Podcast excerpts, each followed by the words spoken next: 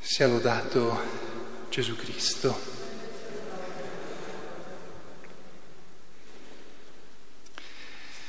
E la festa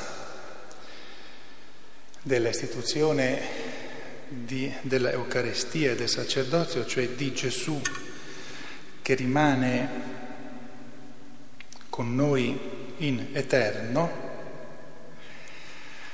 che di, di Gesù che ci mostra chi è, perché è venuto, ma poi ci mostra che è venuto perché tutto è stato creato in Lui, anche in noi, e che quindi il nostro, il, nostro, il significato della nostra vita è l'eternità sua, quella di Lui.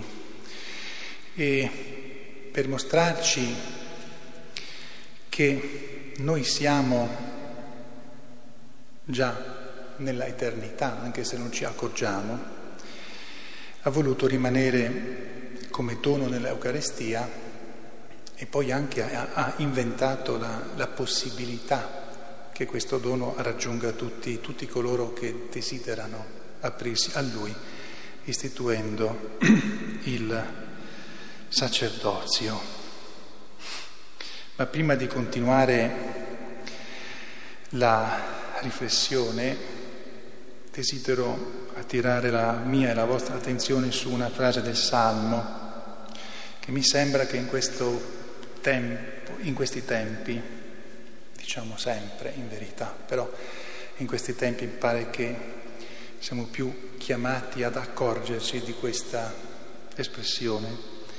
Abbiamo abbiamo detto, agli occhi del Signore è preziosa la morte dei suoi fedeli. Siamo in tempi in cui la morte è molto visibile e vistosa. Ringraziamo il Signore non per questa morte, ma perché almeno è preziosa la morte dei suoi fedeli agli occhi di Dio. Quindi abbiamo un, davvero una, diciamo, una missione, una vocazione particolare in questi tempi, forse più che, più che mai, di pregare per coloro che muoiono, perché siano benedetti davanti a Dio. Ritornando alla Eucaristia. Scusate. Dunque, noi, in un modo del tutto particolare, abbiamo, e giustamente nella mente, che con l'Eucarestia il Signore ci salva. Perché? Perché ci lega al suo sacrificio, sacrificio di salvezza, alla offerta che fa di se stesso al Padre e a noi, una offerta che passa per una morte crudele. Però, però, di per sé Gesù ci avrebbe comunque dovuto portare al Padre attraverso l'offerta di se stesso al Padre e a noi, anche se non fosse stato ucciso come è stato ucciso. Però l'Eucarestia di fatto, la sua presenza eucaristica di fatto rimane davanti ai nostri occhi come una presenza segnata dal sangue, dalla crudeltà da una parte, dalla bontà e dalla onnipotenza di Dio dall'altra. Ma con l'Eucarestia, istituendo la sua presenza, questa presenza così strana, così umile, così semplice come tante volte ci siamo detti, così straordinaria, la sua presenza nel pane e nel vino, che sono nutrimento, istituendo la sua presenza così, lui non solo ci ha dato la possibilità di essere salvati, ma ci ha mostrato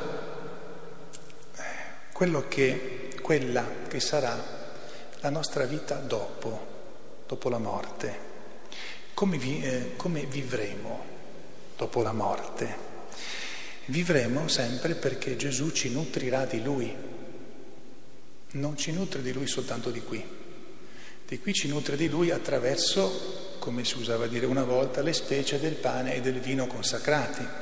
Ci nutre di se stesso in, in, in, questa presenza straordinaria e semplicissima di pane e vino consacrati.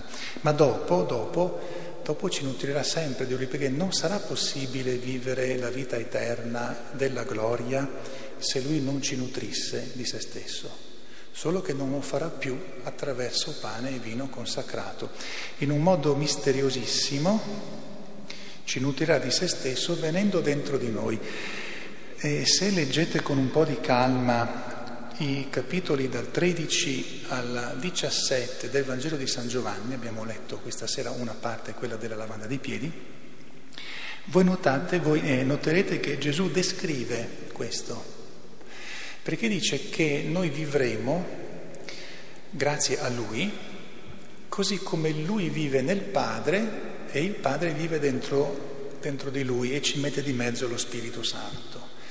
Allora ci dice che siccome Lui sarà dentro di noi e noi saremo dentro di Lui, quello sarà il nostro nutrimento, la nostra vita. Pertanto quando noi diciamo che l'Eucarestia è per noi il pegno della vita eterna, e pegno nel senso che ce l'abbiamo già, solo che di qui la sperimentiamo nella sofferenza, nel, nel rischio, nel timore, nella stanchezza, nella gioia, nella speranza, nel turbamento, ma sarà sempre il Lui che ci nutre. E sempre Gesù ci ha spiegato, io vivo Prendete il, capitolo sesto di San Giovanni quando lui spiega quello che farà e quello che farà poi nell'ultima cena, per cui quando lui nel, a Cafarnao spiega questo si scandalizzano tanti perché non riescono a fare proprio questo suo eh, discorso duro.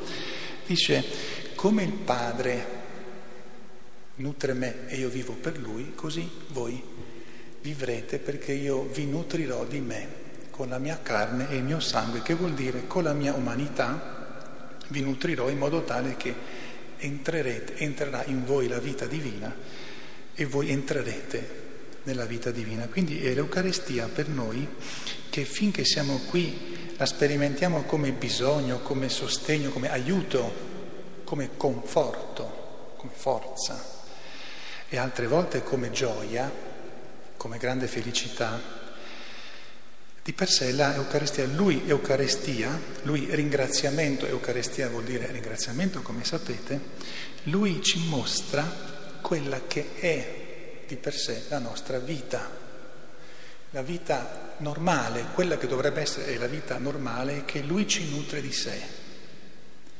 Quindi abbiamo la vita eterna.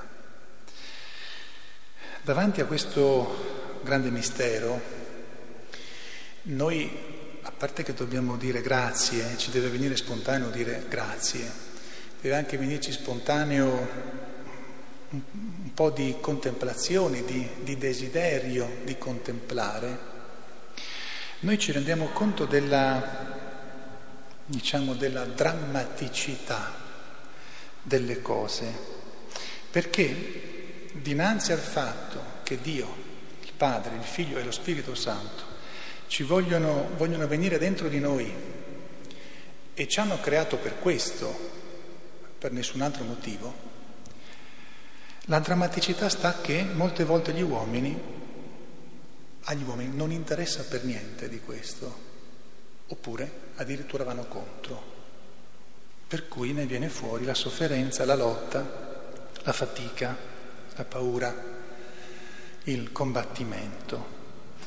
Però se per un attimo ci dimentichiamo, per un attimo solo, dei drammi e delle tragedie, noi ci rendiamo conto di quale realtà immensa Dio ha preparato per noi. E ancora la liturgia di oggi ci ha ricordato che il legame nostro con Lui è di nozze, e noi in ogni messa, e in, in questa in modo particolare, celebriamo, continuiamo a celebrare le nostre nozze con Lui, nozze del tutto particolari perché ci mostra che la sua vita, con la sua vita Lui ci nutre. Dunque dicevo ringraziamento, contemplazione, drammaticità perché vuol dire anche impegno, fatica, intercessione, desiderio di salvezza non soltanto per noi ma anche per gli altri e anche la consapevolezza che non abbiamo mai abbastanza compreso questo immenso dono. Non abbiamo mai abbastanza compreso l'immensità di Dio, la sua bontà che è sempre insieme con la sua fermezza, con la sua severità, che non è cattiveria, ma che se ci rende degni, se ci dà questa grande dignità, vuol dire anche che pretende no? non ci regala qualcosa che vale poco. Davanti a, a tutto questo, noi ci mettiamo dinanzi a Maria Santissima che ci porti con lei davanti alla Santissima Trinità per contemplare, ringraziare, invocare, intercedere e dire al Signore che non vediamo l'ora di poter sperimentare questa vita eterna nella pienezza e, e non soltanto più passando attraverso il, il dramma e il sangue di Gesù versato per noi a causa della nostra cattiveria, ma non vediamo l'ora della vita bella, quella che dimenticando, diciamo, lasciando da parte finalmente la crudeltà e la fatica della vita, ci mostrerà la pienezza della bellezza di Dio, la pienezza di queste nozze, nozze così particolari che non è solo stare l'uno a fianco dell'altro, ma uno dentro l'altro. Lui ci nutre di se stesso e quindi capiterà quello che, quello che capita sempre nella vita del Padre, del Figlio e dello Spirito Santo che il Padre è dentro il Figlio con lo Spirito Santo e il Figlio sta dentro il Padre sempre con lo stesso Spirito Santo. Facciamoci accompagnare da, da Maria Santissima dinanzi al trono di questo splendido amore e lì insieme con lei contempliamo senza fine. Sia lodato Gesù Cristo. Aggiungo una dice, post scriptum, capite l'importanza, ma lo sapete già molto meglio di me, di pregare per i sacerdoti perché la responsabilità che abbiamo tra le mani è divina, eterna. E quindi essendo povere creature con difetti abbiamo bisogno non soltanto dobbiamo pregare noi per noi stessi, se non lo facciamo c'è poco da fare, ma l'importanza della, della vostra preghiera per noi.